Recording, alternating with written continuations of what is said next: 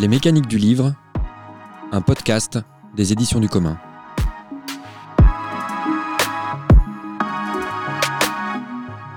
Bonjour et bienvenue à vous sur Les mécaniques du livre, le podcast des éditions du commun. Après une première saison consacrée aux coulisses du monde du livre, nous nous intéressons dans cette saison aux questions politiques qui le traversent. Mais au fait, nous, c'est qui? Nous, c'est les éditions du commun, une maison d'édition associative qui publie des textes de critique sociale et politique basés dans le quartier du Blône, à Rennes. Je suis Juliette Rousseau, co-responsable éditoriale aux éditions du commun. Je vous accueille tout au long de cette saison, seule ou accompagnée de mes collègues Benjamin Roux et Sylvain Bertrand. Aujourd'hui, j'ai le plaisir d'accueillir Noémie Grunenwald, traductrice, éditrice indépendante aux éditions Hystériques et Associées et autrice de Sur les bouts de la langue, traduire en féministe, un texte fascinant paru en 2021 aux éditions La Contralée dans la récente collection Contrebande dédiée à la traduction. Noémie, merci d'être là et bienvenue à toi. Ben, merci pour l'invitation. Alors, j'ai vraiment dévoré ton livre. C'est intelligent, c'est bien amené, ça restitue avec beaucoup de délicatesse le travail exploratoire et créatif qu'est la traduction, tout en donnant à voir la multitude d'enjeux que recouvre l'acte de traduire un féministe, comme tu le nommes. Alors peut-être pour commencer, j'aimerais te proposer de revenir sur ton parcours. En fait, si j'ai bien compris, tu es une vraie autodidacte et tu es venue à la traduction finalement par nécessité d'avoir accès à certains textes et envie de les partager dans la continuité de ton geste de les traduire. Est-ce que tu pourrais nous raconter comment ça s'est fait? Euh, comment ça s'est fait? En fait, moi, je suis arrivée à la traduction euh, via le militantisme, hum, militantisme euh, féministe en particulier, mais même un peu plus généralement. Et c'était, j'évoluais dans des milieux féministes où il y avait des questions qui, étaient brassées et je me suis retrouvée face à un manque de, de textes. sur différentes questions, sur différents débats, que ce soit des questions de race, des questions trans, des questions butch femme, par exemple. Et j'ai commencé à fouiller dans mon anglais euh, scolaire euh, pour aller chercher des textes euh, bah, en anglais. C'était l'époque où il commençait à y avoir des, sites d'archives en ligne avec plein de fanzines et de brochures qui avaient été éditées. Du coup, j'ai commencé à fouiller là-dedans. Et, au début, à, les traduire juste pour mieux les comprendre. Et puis finalement, bon, bah, tant qu'à quitte à les avoir traduits, ça a donné des brochures, euh, des, des, posts sur des blogs, enfin voilà, vraiment dans un circuit euh, exclusivement euh, militant. Et puis, et puis après, petit à petit, ça s'est fait avec, avec le, ma première traduction qui a été publiée, c'était un texte de Julia Serrano, qui s'est fait avec les éditions Time Party, qui sont des éditions indépendantes basées à Lyon. Mais c'était vraiment du copinage, en fait. C'est une amie à moi qui avait repris plus ou moins la gestion enfin qui faisait partie de l'équipe qui avait repris la gestion des, éditions. du coup, je leur ai proposé ce texte, ça s'est fait comme ça. Et puis, euh, et voilà, c'est comme ça qu'il y a eu ma première traduction, on va dire, publiée à compte d'éditeur. Et après, j'ai rencontré euh, via justement les, euh, les réseaux de brochures, de textes militants qui circulent, Isabelle Cambourakis, qui était en train de lancer la collection Sorcière et, qui du coup m'a proposé. Enfin bon, il y a eu quelques cafouillages au début parce qu'on on s'est retrouvé à bosser sur un même texte en parallèle et puis après on a essayé euh, de, de, de, publier une traduction, mais ça n'a pas marché parce que ça, on n'a pas réussi à s'entendre avec euh, l'autrice et qui après m'a proposé la, la, la, traduction de Bell Hooks de La Marge au Centre. Et voilà, c'est comme ça que j'ai commencé à faire de la traduction, on va dire, de manière plus régulière et professionnelle. Et aujourd'hui, c'est ton activité principale? Oui. Est-ce que tu penses, alors je te pose une question, euh, est-ce que tu penses que pour faire une bonne traduction, il faut avoir une affinité particulière avec le texte? Parce que finalement, toi, tu es arrivé à la traduction par l'affinité, comme tu viens de l'expliquer. Euh, or, euh, on imagine que dans la traduction, on peut, dans la mesure où on est, on est traductrice professionnelle, traduire à peu près tout et n'importe quoi. or, en fait, quand on fait de la traduction, on se rend compte qu'il faut avoir une certaine rencontre avec le texte. Et du coup, j'avais envie de t'interroger là-dessus sur euh, euh, est-ce que toi, tu pourrais euh, te retrouver à traduire des textes qui n'ont pas à voir avec les domaines qui t'intéressent? Est-ce que tu as l'impression que ton, ton, rapport à ce travail serait différent si c'était le, si le cas? Différent, oui. Après, je pense pas que ce soit forcément indispensable. déjà, je pense qu'on peut avoir des affinités à plein de niveaux différents avec les textes. Euh, on peut se sentir très proche du parcours de l'autrice, très proche de ce qu'elle raconte. Euh, quand on est dans de la littérature, ça peut être très proche de l'histoire. Euh, donc il y, a différentes manières, je pense, d'être proche d'un texte déjà. Et, et je pense, y a, on peut sans doute traduire en étant plus loin de l'autrice ou du texte. Après, moi, ce que je me dis dans ces cas-là, c'est pourquoi le faire. Enfin, il y a suffisamment de traductrices et de traducteurs et de textes pour essayer de, de, trouver des, des, comment dire, des binômes, enfin des binômes, des, associations qui fonctionnent entre texte et, traducteurs ou traductrices. Du coup, bon, autant le faire. Euh, et, et je pense que du coup, ça, ça, ça produit un, engagement qui va être plus fort sans doute du traducteur ou de la traductrice et que du coup, euh, c'est, ce serait c'est dommage de s'en priver. quoi. Hmm. Et toi, aujourd'hui, comment tu travailles? C'est, c'est, plutôt toi qui vas proposer des textes ou on va venir te chercher sur des textes euh, spécifiques? C'est un peu les deux? Ouais, c'est les deux. Au début, c'était vraiment, euh, à part euh, Bell Hooks, qui est une proposition que m'a faite Isabelle Cambourakis, sinon c'était plutôt moi qui allais proposer des textes, qui allait chercher des, des, des, endroits où les publier. Maintenant, c'est vraiment les deux. Euh, ça, bon, là en plus, depuis, depuis quelques mois, euh, c'est plus souvent des propositions qu'on me fait. Mais, euh, mais aussi parce que maintenant, vu que je me suis lancée dans l'édition, les propositions que j'ai, bah, je les édite. mais, mais voilà, actuellement, on va dire que c'est un, un entre-deux. Et tu, tu, en fait, tu, le, donc ce livre, il est, il est, tu l'as écrit en parallèle d'un travail universitaire que tu as fait sur la traduction, c'est ça? Que j'essaye d'achever, on va dire. ok, d'accord. c'est pas tout à fait. Euh, en fait, moi, j'ai repris des études assez tard. Euh, enfin, j'ai pris tout court d'ailleurs, parce que j'avais pas vraiment fait avant, du coup. mais, mais bon, voilà, c'est que ça passe après, un, peu après tout le reste, notamment tout ce qui va être boulot ou même édition. Euh, et euh, du coup, voilà, j'essaye de terminer ça, mais c'est pas encore fini. Le livre est sorti avant, en fait. ok. Euh, moi, ce que j'ai trouvé intéressant dans ton, dans ton livre, c'est que tu décris vraiment la traduction comme une exploration. Et tu dis, je te cite, ce que j'aime avec la traduction, c'est qu'on ne sait jamais. On tâtonne, on essaie, on valide, on change d'avis, on revalide et puis on regrette. C'est une pratique mesurée de l'approximation une recherche permanente, à jamais inquiète et frustrée, une déception honorable. En tant, que en tant que traductrice, je me suis retrouvée complètement là-dedans. Euh, moi, je, me disais, euh, en te lisant, je me disais, est-ce que tu dirais que le fait de reconnaître justement qu'il s'agit d'une exploration, avec toutes les questions que tu soulèves sur qu'est-ce que ça veut dire traduire en féministe, donc c'est qu'est-ce que ça veut dire en fait assumer de venir modeler la langue dans laquelle on traduit euh, et de venir euh, travailler les endroits où potentiellement elle peut, elle peut évoluer, euh, euh, se, multiplier, pour, dire, pour le dire ainsi. Est-ce que tu penses que cette reconnaissance de, de voilà d'exploration, ça participe en fait d'une approche féministe de d'une façon, enfin de la, je pense du travail du texte au sens large?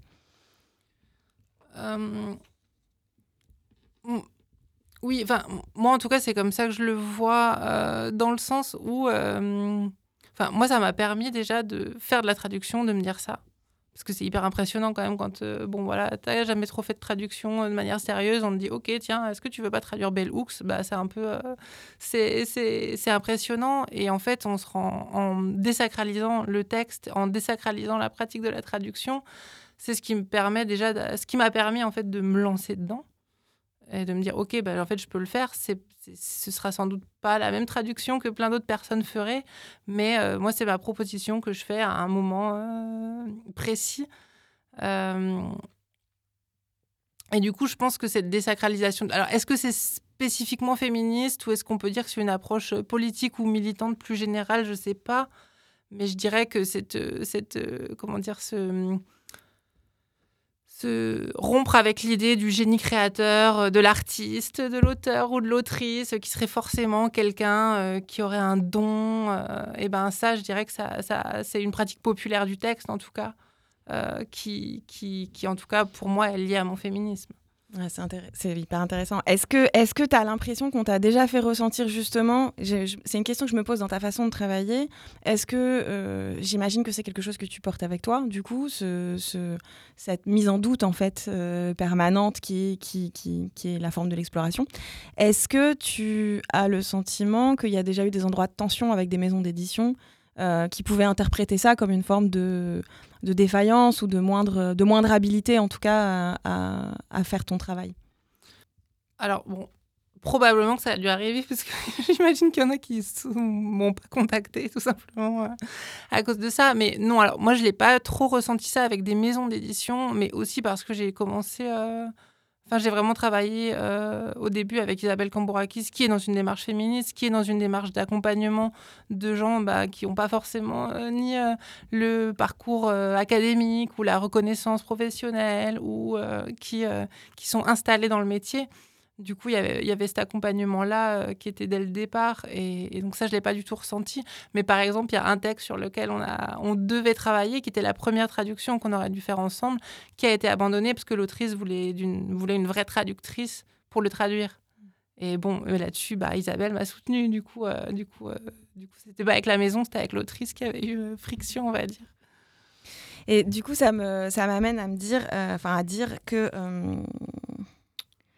euh, pour moi, il y a deux choses que tu montres en fait dans, ton texte euh, par rapport au travail de traduction. C'est à la fois la dimension incarnée, et donc ça rebondit sur ce que tu disais tout de suite par rapport au fait que finalement c'était avec l'autrice que ça marchait pas. C'est que en fait la traduction, que tu aies un contact direct avec les autoristes ou pas, mais la traduction c'est la rencontre euh, de, là ou des personnes qui ont écrit le texte avec là où les personnes qui le traduisent, et que du coup cette rencontre elle est, elle est unique.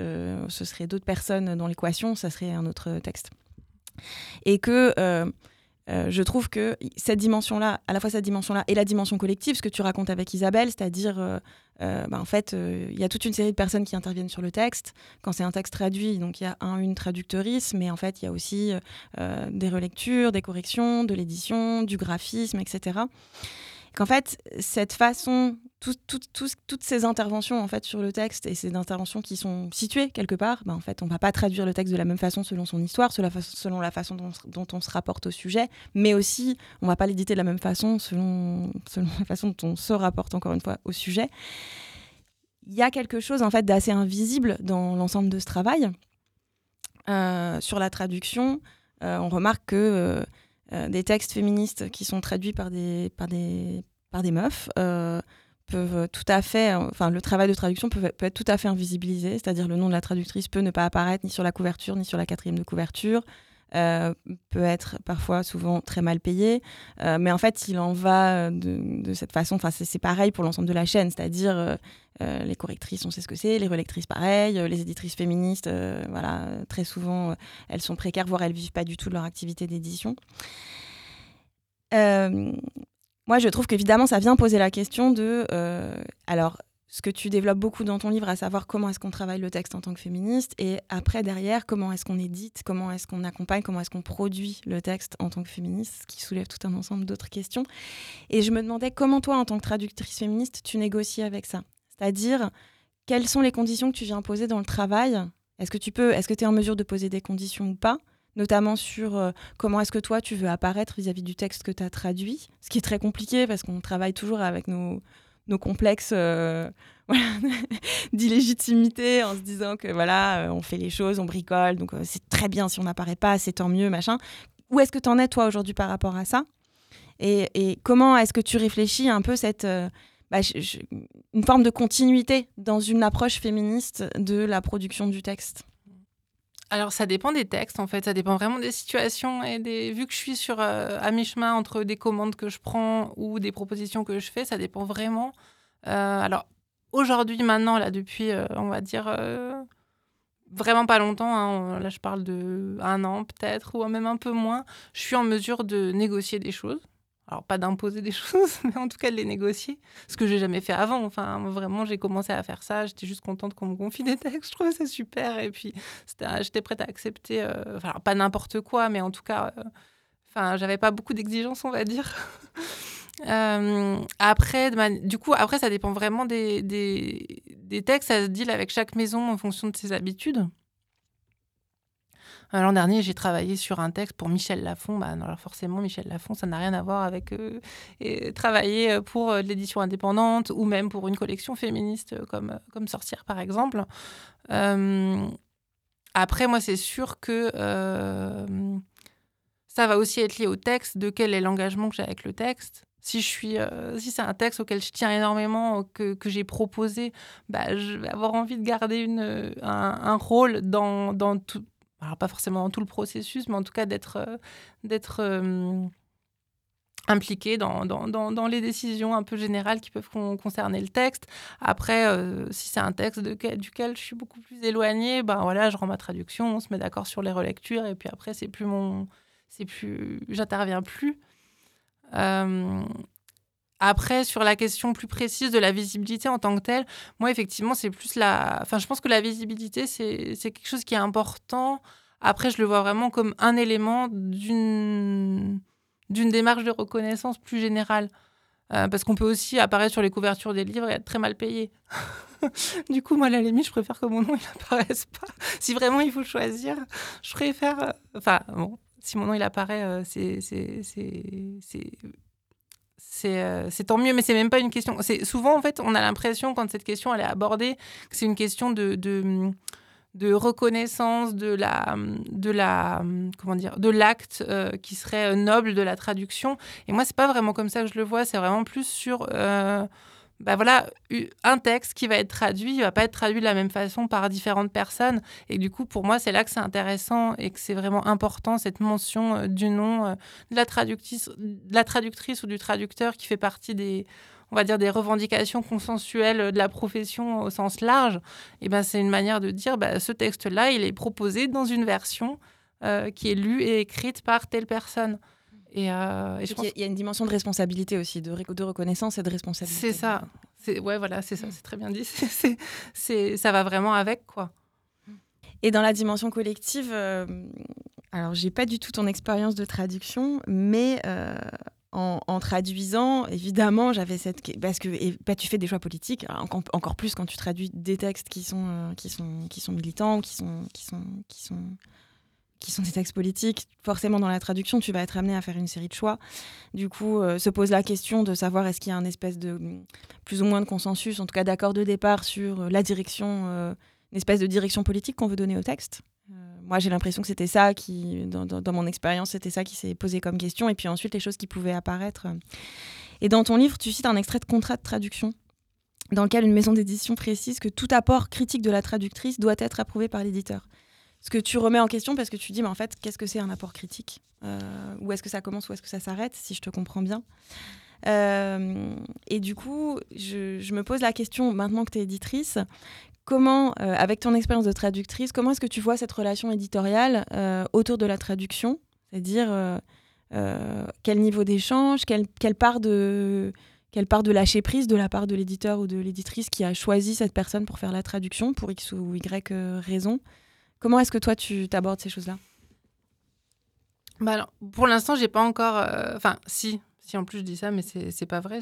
En ce moment, je travaille sur un livre avec une, une autre traductrice pour les éditions euh, justement Hystérique et Associés. Du coup, c'est tout frais en fait de, ce côté-là, quoi. Mais euh, mais je dirais que c'est pareil, ça dépend vraiment de la relation en fait avec avec l'éditrice ou l'éditeur, quoi. Il y a maintenant, moi, je sais que j'évite de je, cherche plus trop forcément à me mettre d'accord avec avant, parce que j'ai déjà remarqué que, notamment sur tout ce qui va être, euh, on va dire, euh, traduction féministe au sens très très concret euh, dans le texte, des, formulations épicènes, des, points médians ou des tirets ou quoi, ben, en fait, c'est quelque chose qui fait peur, ça a une image hyper. si, je parle de ça à un éditeur ou à une éditrice qui n'a pas l'habitude de pratiquer, elle va paniquer en fait, alors que une fois que je présente le texte, qui est fait dans, cette, euh, dans ce sens-là, elle se rend compte que oh, finalement, en fait, ça se lit très bien, euh, ça va. Euh. Du coup, maintenant, j'ai tendance à plus forcément chercher à tout prix à, à, mettre d'accord avec avant. Alors après, ça veut dire aussi prendre le risque d'avoir un peu plus de boulot en, relecture et en correction parce que parce que parce qu'il y a peut-être des choses. Enfin, bah, pour cet exemple des points médians, si par exemple c'est quelque chose qui est, qui est, complètement rédhibitoire pour la personne en face, ça veut dire retravailler vraiment dans le fond les formulations des phrases. Mais après, pour moi, il y a vraiment un. Dans, l'idéal, il y a une relation où si on s'est mutuellement choisi plus ou moins, quoi, c'est qu'on a envie de travailler ensemble, c'est qu'on se fait confiance aussi. Euh, un minimum pour se dire ok peut-être que moi j'ai des idées euh, mais que j'ai confiance dans l'autre personne pour euh, soit les accompagner soit les tempérer soit demander de les justifier et inversement la personne elle me fait confiance pour faire des propositions et ça veut pas dire que toutes mes propositions vont être ni pertinentes ni acceptées mais en tout cas il y a une volonté de travailler ensemble autour de ça quoi. Et, et, voilà et après très concrètement là le la, traduction euh, que j'ai faite qui, va, qui sort là, c'est un texte de Dorothy Allison qui sort la semaine prochaine. Et ben là, c'est des choix qu'on fait. Euh, enfin, moi, je fais des propositions au départ et après, on en discute avec, euh, avec Isabelle, avec Olivier qui travaille beaucoup les, relectures de traduction aussi. Et, des fois, on se des fois, on est d'accord, des fois, on l'est pas. On fait des propositions alternatives. Et voilà. Et après, c'est beaucoup de temps. Hein. C'est aussi, c'est vraiment une démarche dans l'édition. J'ai l'impression qu'il y, y, y a, un peu deux tendances euh, au niveau de la traduction. Il y a soit les, les processus où il y a beaucoup de discussions comme ça, soit les maisons qui ont l'habitude que euh, les traducteurs ou les traductrices euh, rendent leur manuscrit et puis après c'est fini, elles n'entendent plus jamais parler du, du, texte jusqu'à ce qu'ils soient en, en, librairie. quoi. Ce qui du coup vient complètement mettre de côté la dimension que toi tu soulèves beaucoup, qui est que euh, la traduction c'est un espace de mise au travail de la langue et, c'est intéressant. C'est aussi intéressant de ce point de vue-là en fait, c'est que ça vient, ça permet de venir questionner la langue à plein d'endroits.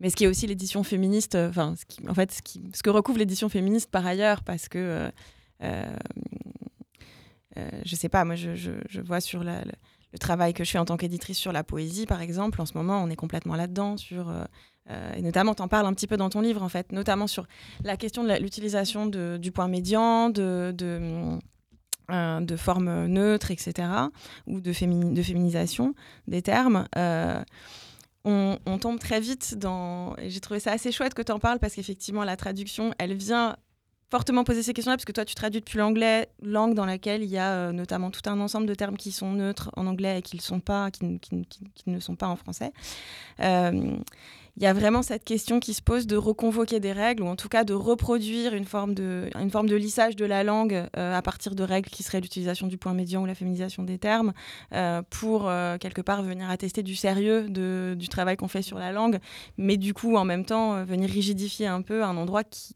est pour le moment un endroit d'exploration, qui n'est pas un endroit qui, devrait l'être, en fait, qui devrait être rigidifié. Et ouais. Oui, oui, pour moi, cette dimension, elle est hyper importante. Hein. Euh, moi, c'est vrai que ça. Après, voilà, je comprends que ça se pose pas de la même façon selon euh, ce qu'on fait de la langue.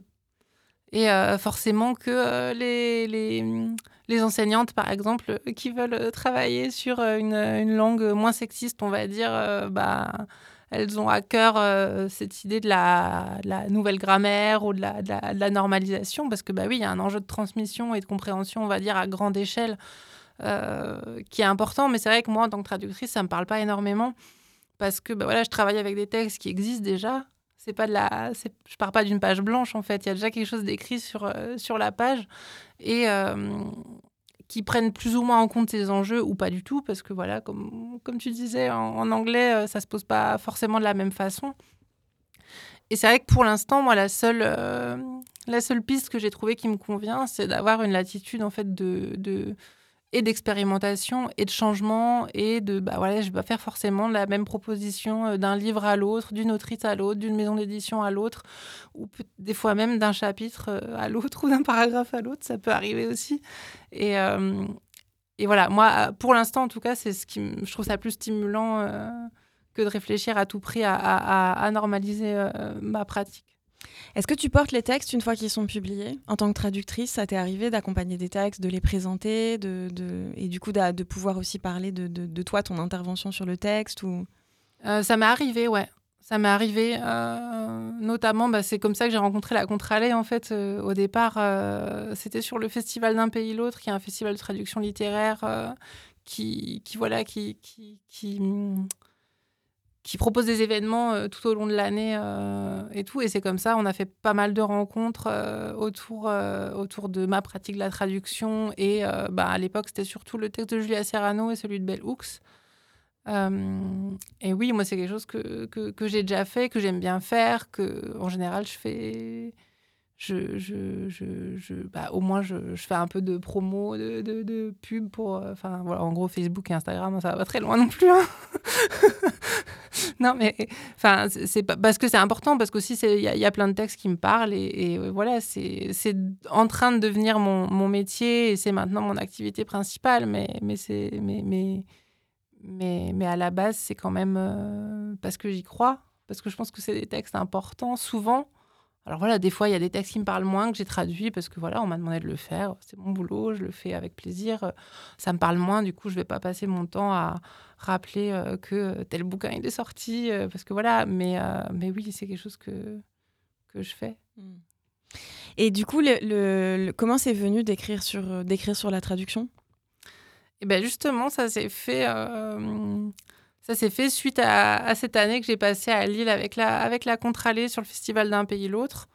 Euh, on s'est très bien entendu en fait avec euh, Anna Rizzello qui est, la programmatrice du festival. Euh, et puis bon, voilà, quand la fin du festival est arrivée, on était un peu triste que ça s'arrête. Et c'était le moment, du coup là, on était en fin 2018. C'était le moment où elle commençait à réfléchir et à organiser même le lancement de la collection Contrebande qui du coup est une collection qui est dédiée à la traduction littéraire, euh, sous l'angle, on va dire, de l'expérience des traductrices, euh, des traducteurs. Et, euh, et voilà, c'est elle qui m'a glissé l'idée que ah, bah, peut-être ce serait intéressant d'avoir une forme de... Bah, de prendre tout ce qu'on avait fait au cours de cette année pour, pour écrire quelque chose. Après, moi, c'était une période aussi où je commençais à, Enfin, j'avais plusieurs euh, communications, conférences dans un cadre un peu plus académique. Du coup, j'avais déjà du, un peu de matériau. Euh, alors, pas écrit de la même façon, mais en tout cas, dans le fond, euh, il y avait déjà du matériau. Et, euh, et, voilà, ça s'est fait comme ça. Je me suis dit, OK, on va essayer. Et puis euh, j'ai essayé, et puis euh, réessayé, réessayé encore et retravailler le texte jusqu'à ce que ça donne quelque chose de publiable. Quoi. Et alors, l'exercice d'écriture, après, après le, en tant que traductrice, écrire, tu, tu sens que la traduction t'a donné une facilité à l'écriture? Que, qu'est-ce que, comment tu vois les deux, en fait, le passage de l'un à l'autre? Alors clairement, je pense que les... Je considère la traduction comme une vraie école d'écriture. Je pense que j'ai appris à, exprimer plein de choses à l'écrit grâce aux traductions, parce que bah, du coup, je suis guidée par l'autrice et, et, euh, et bah, ça, ça, ça s'imprègne dans ma façon d'écrire. Euh, après, c'est en termes de processus, euh, c'est c'est assez confortable en fait d'écrire, je trouve parce que bah y a plus de temps et, euh, et ça c'est agréable de pouvoir vraiment euh, prendre le temps de choisir euh, presque chaque mot, chaque virgule. Ce que en traduction on fait aussi, mais il y a souvent une deadline qui est plus courte et, et du coup bon bah à un moment il faut arrêter et puis bon en vrai ce travail-là il a aussi déjà été fait en amont forcément par l'autrice, mais mais des fois, c'est un peu frustrant. Moi, je sais qu'il y a des traductions, elles sortent et je me dis, ah, quand même, encore deux, trois mois de travail sur le texte, il aurait été meilleur. Euh, et, c'est vrai que. Enfin, c'est sans doute le cas pour l'écriture aussi, j'imagine. Hein, mais, euh, mais bon, c'est satisfaisant de pouvoir rentrer un peu plus dans le détail et dans le temps long euh, du, du, de l'inscription du texte. Hmm. Et tu penses que tu vas réécrire? Je ne sais pas. On verra. Et en termes d'organisation collective, parce que il y, a un passage, alors je l'ai plus en tête, mais euh, qui m'a qui m'a beaucoup dans lequel je me suis beaucoup reconnue par ailleurs, où tu t'expliques que tu as du mal avec le collectif, mais que tu penses par contre que quand même c'est vraiment fondamental de faire euh, collectivement. Euh, toi, tu justement du point de vue de la traduction. Euh, est-ce que euh, tu as des espaces, donc tu parlais de ce festival, est-ce que tu as des espaces aujourd'hui, des espaces de euh, réflexion, revendication avec d'autres traductrices? Oui, un peu. Alors, ça passe beaucoup quand même par le, par le copinage. Hein. C'est un milieu quand même où il y a plein de gens qui travaillent seuls dans leur coin. Du coup, bon, bah, avec le temps, tu rencontres d'autres gens qui font le même métier. Du coup, tu te files des, infos, des tuyaux et tout. Ce qui est. Mais bon, c'est interindividuel et copinage, mais c'est pas anodin non plus. En fait, c'est hyper important comme, euh, comme réseau. Euh, après, à Lyon, il y avait le collectif euh, Félicité, qui est un programme de, un programme de recherche qui est lié au, à l'UNS de Lyon, mais qui, était, qui avait vocation à être à pas se limiter, on va dire, au mur de l'ENS. Et que les personnes qui ont, qui ont lancé ça, euh, notamment Vanina Modiconati et Samantha Saidi, ont fait un vrai travail de hum, recrutement, en fait, de, personnes euh, qui n'étaient pas liées à l'académie euh, pour, pour participer à ce programme de recherche, où là, il y a quand même eu beaucoup d'échanges, beaucoup de rencontres. Euh, après, euh, en termes plus de revendications, alors moi, c'est vraiment, euh, je, ne suis pas hyper impliquée dedans, mais je suis de loin ce qui s'y passe. Il y a le syndicat des travailleurs artistes-auteurs qui a été monté il y a une grosse année maintenant. et voilà, je peux pas en parler plus, mais j'avais quand même envie de le mentionner parce que c'est quelque chose de, que je trouve qui est, qui est important. ouais. Hmm. Tu dirais, juste pour. parce que. Parce que. Bon, on aime bien euh, ici, euh, dans, cette maison d'édition et puis dans ce podcast, on aime bien parler des conditions matérielles aussi, de, production du travail, etc. Euh, toi, tu disais tout à l'heure que c'était une des revendications aujourd'hui principales et les plus voilà, visibles ou en tout cas reconnues que l'affichage du nom de, du traducteur ou de la traductrice sur, sur, les, sur, sur le livre ou autour du travail de traduction. Est-ce qu'il y a d'autres dans, la, dans, dans dans les conditions de travail aujourd'hui des traductrices, est-ce qu'il y a des choses qui, toi, te paraissent euh, saillantes, qui, sont, euh, qui, qui devraient être résolues, en tout cas qui devraient faire l'objet de lutte, euh, de lutte collective? Oui, bah, sûrement. Moi, je, bah, évidemment, il y, a les, questions de rémunération, quoi, euh, euh, qui, qui oups là, je avec les fils, euh, qui, qui sont importantes. Alors, c'est déjà hein, sur les, structures qui, qui encadrent ou qui aident l'édition, c'est déjà, déjà le cas. Hein. Par exemple, le CNL a des critères minimums de rémunération, mais du coup, bon, l'inconvénient des critères minimums, c'est que ça devient les critères généraux. Enfin, je sais pas si c'est le bon mot, mais voilà, c'est tout le monde s'aligne sur le minimum, quoi. Il euh, euh, y a ça. Euh, après, c'est pareil, c'est sur tout ce qui est lié autour du texte, les manifestations, les rencontres. là, c'est pareil. Bon, ça se fait de plus en plus maintenant en France.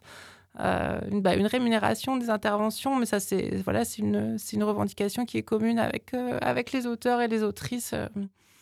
Euh, depuis le fameux euh, Salon Paris, euh, où, enfin voilà, je me souviens plus exactement, mais en gros, les plantes vertes étaient, rémunérées, mais pas les autrices, quoi.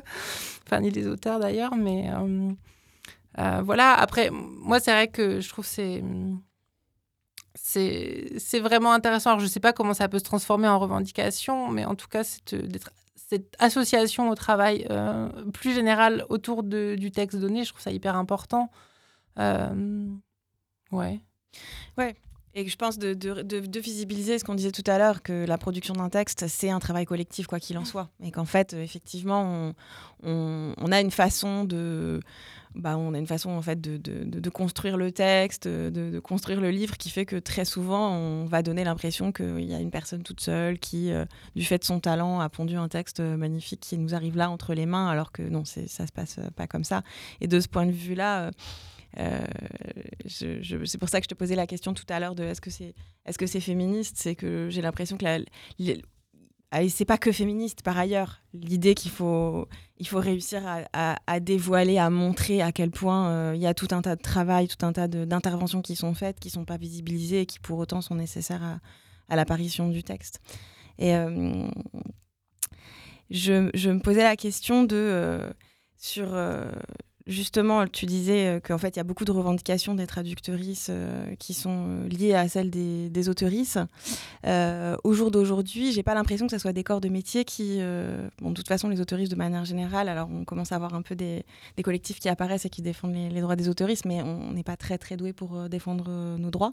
Euh, toujours avec cette idée par ailleurs que, enfin, de la même façon que euh, on a, euh, voilà, on travaille par pure passion, par génie, on fait ça aux heures perdues de la nuit, et donc on n'a pas vraiment besoin d'être payé pour ça. Est-ce que toi, tu as le sentiment qu'il y a des espaces justement où viennent potentiellement converger ces, intérêts communs, ou en tout cas la nécessité, par ailleurs la nécessité, au-delà de ça, la nécessité de les défendre? Ouais, ben, je dirais que dans les, dans les choses communes, qui est un peu au centre euh, de, bah, par exemple, de, de, qui est importante dans les, dans les revendications, il y a cette idée d'intermittence euh, de, du travail en, en, en tant qu'autrice ou traductrice ou correctrices aussi, enfin correcteurs et, compagnie. Avec notamment le, le, livre, la proposition d'Aurélien Catin. Je ne sais pas si c'est à ça que tu fais référence, qui a écrit le livre Notre condition, qui, oui. qui propose voilà, une série de mesures, dont, dont celle-ci, pour mmh. pouvoir permettre aux artistes auteurs, auteurices de, de vivre de leur métier. C'est ça. Mmh. Et après, je pense que c'est aussi cette idée que. Euh, enfin bon, là en plus, euh, on est toutes les deux autour de la table, euh, du coup, que on n'est pas dans des corps de métier hyper cloisonnés en fait. Où c'est des. Enfin voilà, c'est cette idée de travailleuse du texte, femme de lettres, enfin, je sais pas comment, comment l'appeler, mais il y a plein de personnes dans la traduction, dans l'édition, dans l'écriture qui font des trois et, ou un peu des deux ou complètement autre chose encore à côté.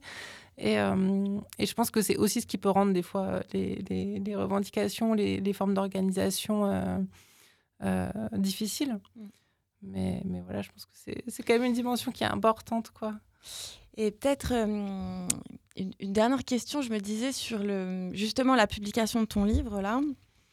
Est-ce que quelque part finalement en écrivant ce livre, tu t'assumes une, une position, une posture déterminée à l'endroit de la façon dont tu perçois ton travail et comment tu le, comment tu le fais. Du coup, tu romps un peu avec cette idée de, la du traducteur ou de la traductrice euh, comme euh, euh, prestataire de, dire prestataire de service. On lui donne un texte, la personne le traduit et puis il n'y a plus de discussion, un peu ce que tu disais tout à l'heure. Est-ce que tu as le sentiment du coup que depuis la publication de ce livre, il y a une reconnaissance qui vient de la part du milieu de se dire, si on pense à un texte féministe, ah, Noémie Grunenwald, elle sait, elle, sait à peu près ce qu'elle fait quand même. Voilà, il y a je pense que c'est un peu tôt encore pour le dire, mais, mais oui, clairement. Enfin, là, j'ai eu euh, plus de propositions de traduction sur les 3-4 derniers mois que. Bon, après, avant, il y avait eu quand même l'année 2020 où il ne s'est pas passé grand-chose. Mais oui, oui, clairement, je pense qu'il y a un. Y a un ça, ça, attire forcément l'attention. Euh, et après, ce qui est chouette, c'est justement de le penser collectivement et que. Ben, de, faire tourner les, contacts. Et parce que oui, là, c'est sûr, c'est, euh, je me retrouve à publier ce livre euh, où, voilà, mais les positions qui sont dedans, ce sont les miennes, évidemment, mais il y a plein de traductrices euh, qui travaillent dans cette démarche-là, dans cette optique-là. Et, et, du coup, il y a plein de personnes qui, qui, qui peuvent qui peuvent correspondre à des textes féministes ou pas que aussi. Je pense que ça, c'est aussi une dimension qui est importante. Et c'est des fois le risque aussi avec le. Souvent, de manière générale, les, les personnes ou groupes sociaux, on va dire minorisés, on a, il y a la première étape qui va être de la reconnaissance de OK, ces personnes-là, on va faire appel à elles pour traduire des textes euh, qui les concernent fort euh, ou euh, qui les touchent en premier lieu. Mais je pense que c'est important aussi de de pas de pas s'y limiter. Euh, alors c'est sûr qu'il vaut mieux, enfin tant mieux si ce sont des féministes qui traduisent des textes féministes, mais je pense qu'on a aussi besoin de féministes qui traduisent des textes pas forcément féministes et qui sont très capables de le faire. Et, euh, je pense que c'est important de ne pas tomber dans une forme de spécialisation euh, qui, qui est aussi un déni de compétence d'une certaine manière. Euh, euh, enfin, ouais. Mais à l'inverse, euh, une personne qui n'est pas féministe ne pourra pas traduire un texte féministe. En tout cas, pas bien le traduire. Je, je sais pas. Je, je... En tout cas, enfin, c'est toujours pareil. C'est, je pense que c'est difficile de toute façon de traduire correctement sans réflexion sur sa position. Alors, est-ce qu'on considère que réfléchir à sa position, ça suffit à. Enfin, ça fait forcément de quelqu'un euh, une personne féministe, c'est possible, je sais pas, enfin, peut-être pas. Mais, euh, mais, mais voilà, comme dit, moi, moi je pense que pourquoi s'en priver? Il y a des féministes qui traduisent, du coup, autant leur confier des textes féministes. Après, sans doute que si vraiment on a envie de se compliquer la vie, euh, il y a des traductrices ou des traducteurs pas féministes qui seraient capables de faire du bon travail. Mais je pense que ça nécessite au moins une réflexion féministe, on va dire, sur, sur le texte et sur sa pratique. Ok, merci beaucoup. Merci euh, Noémie, c'est hyper cool. Merci à toi. Euh, donc ton livre, je le rappelle, s'appelle Sur les bouts de la langue, traduire en féministe et il a été publié aux éditions de la Contralée. Et en attendant notre prochaine émission, vous pouvez nous retrouver sur notre page Instagram, euh, Les mécaniques du livre, ou bien sur notre site internet www.leseditionsducommun.org. Une fois n'est pas coutume, on remercie chaleureusement l'association Quartier des Ondes de nous accueillir dans leur studio et en particulier Aurélia, merci, qui est restée avec nous et qui s'est occupée de l'enregistrement et du montage de cet épisode. À bientôt.